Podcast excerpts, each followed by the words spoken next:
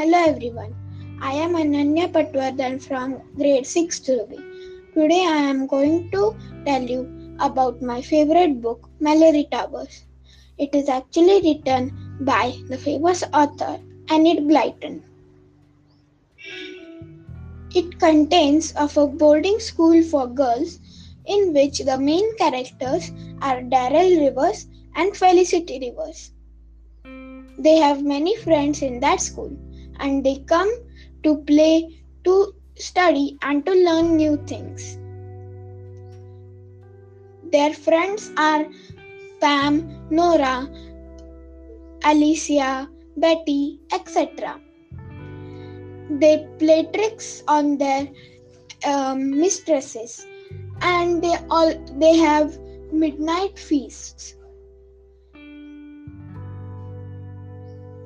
Thank you.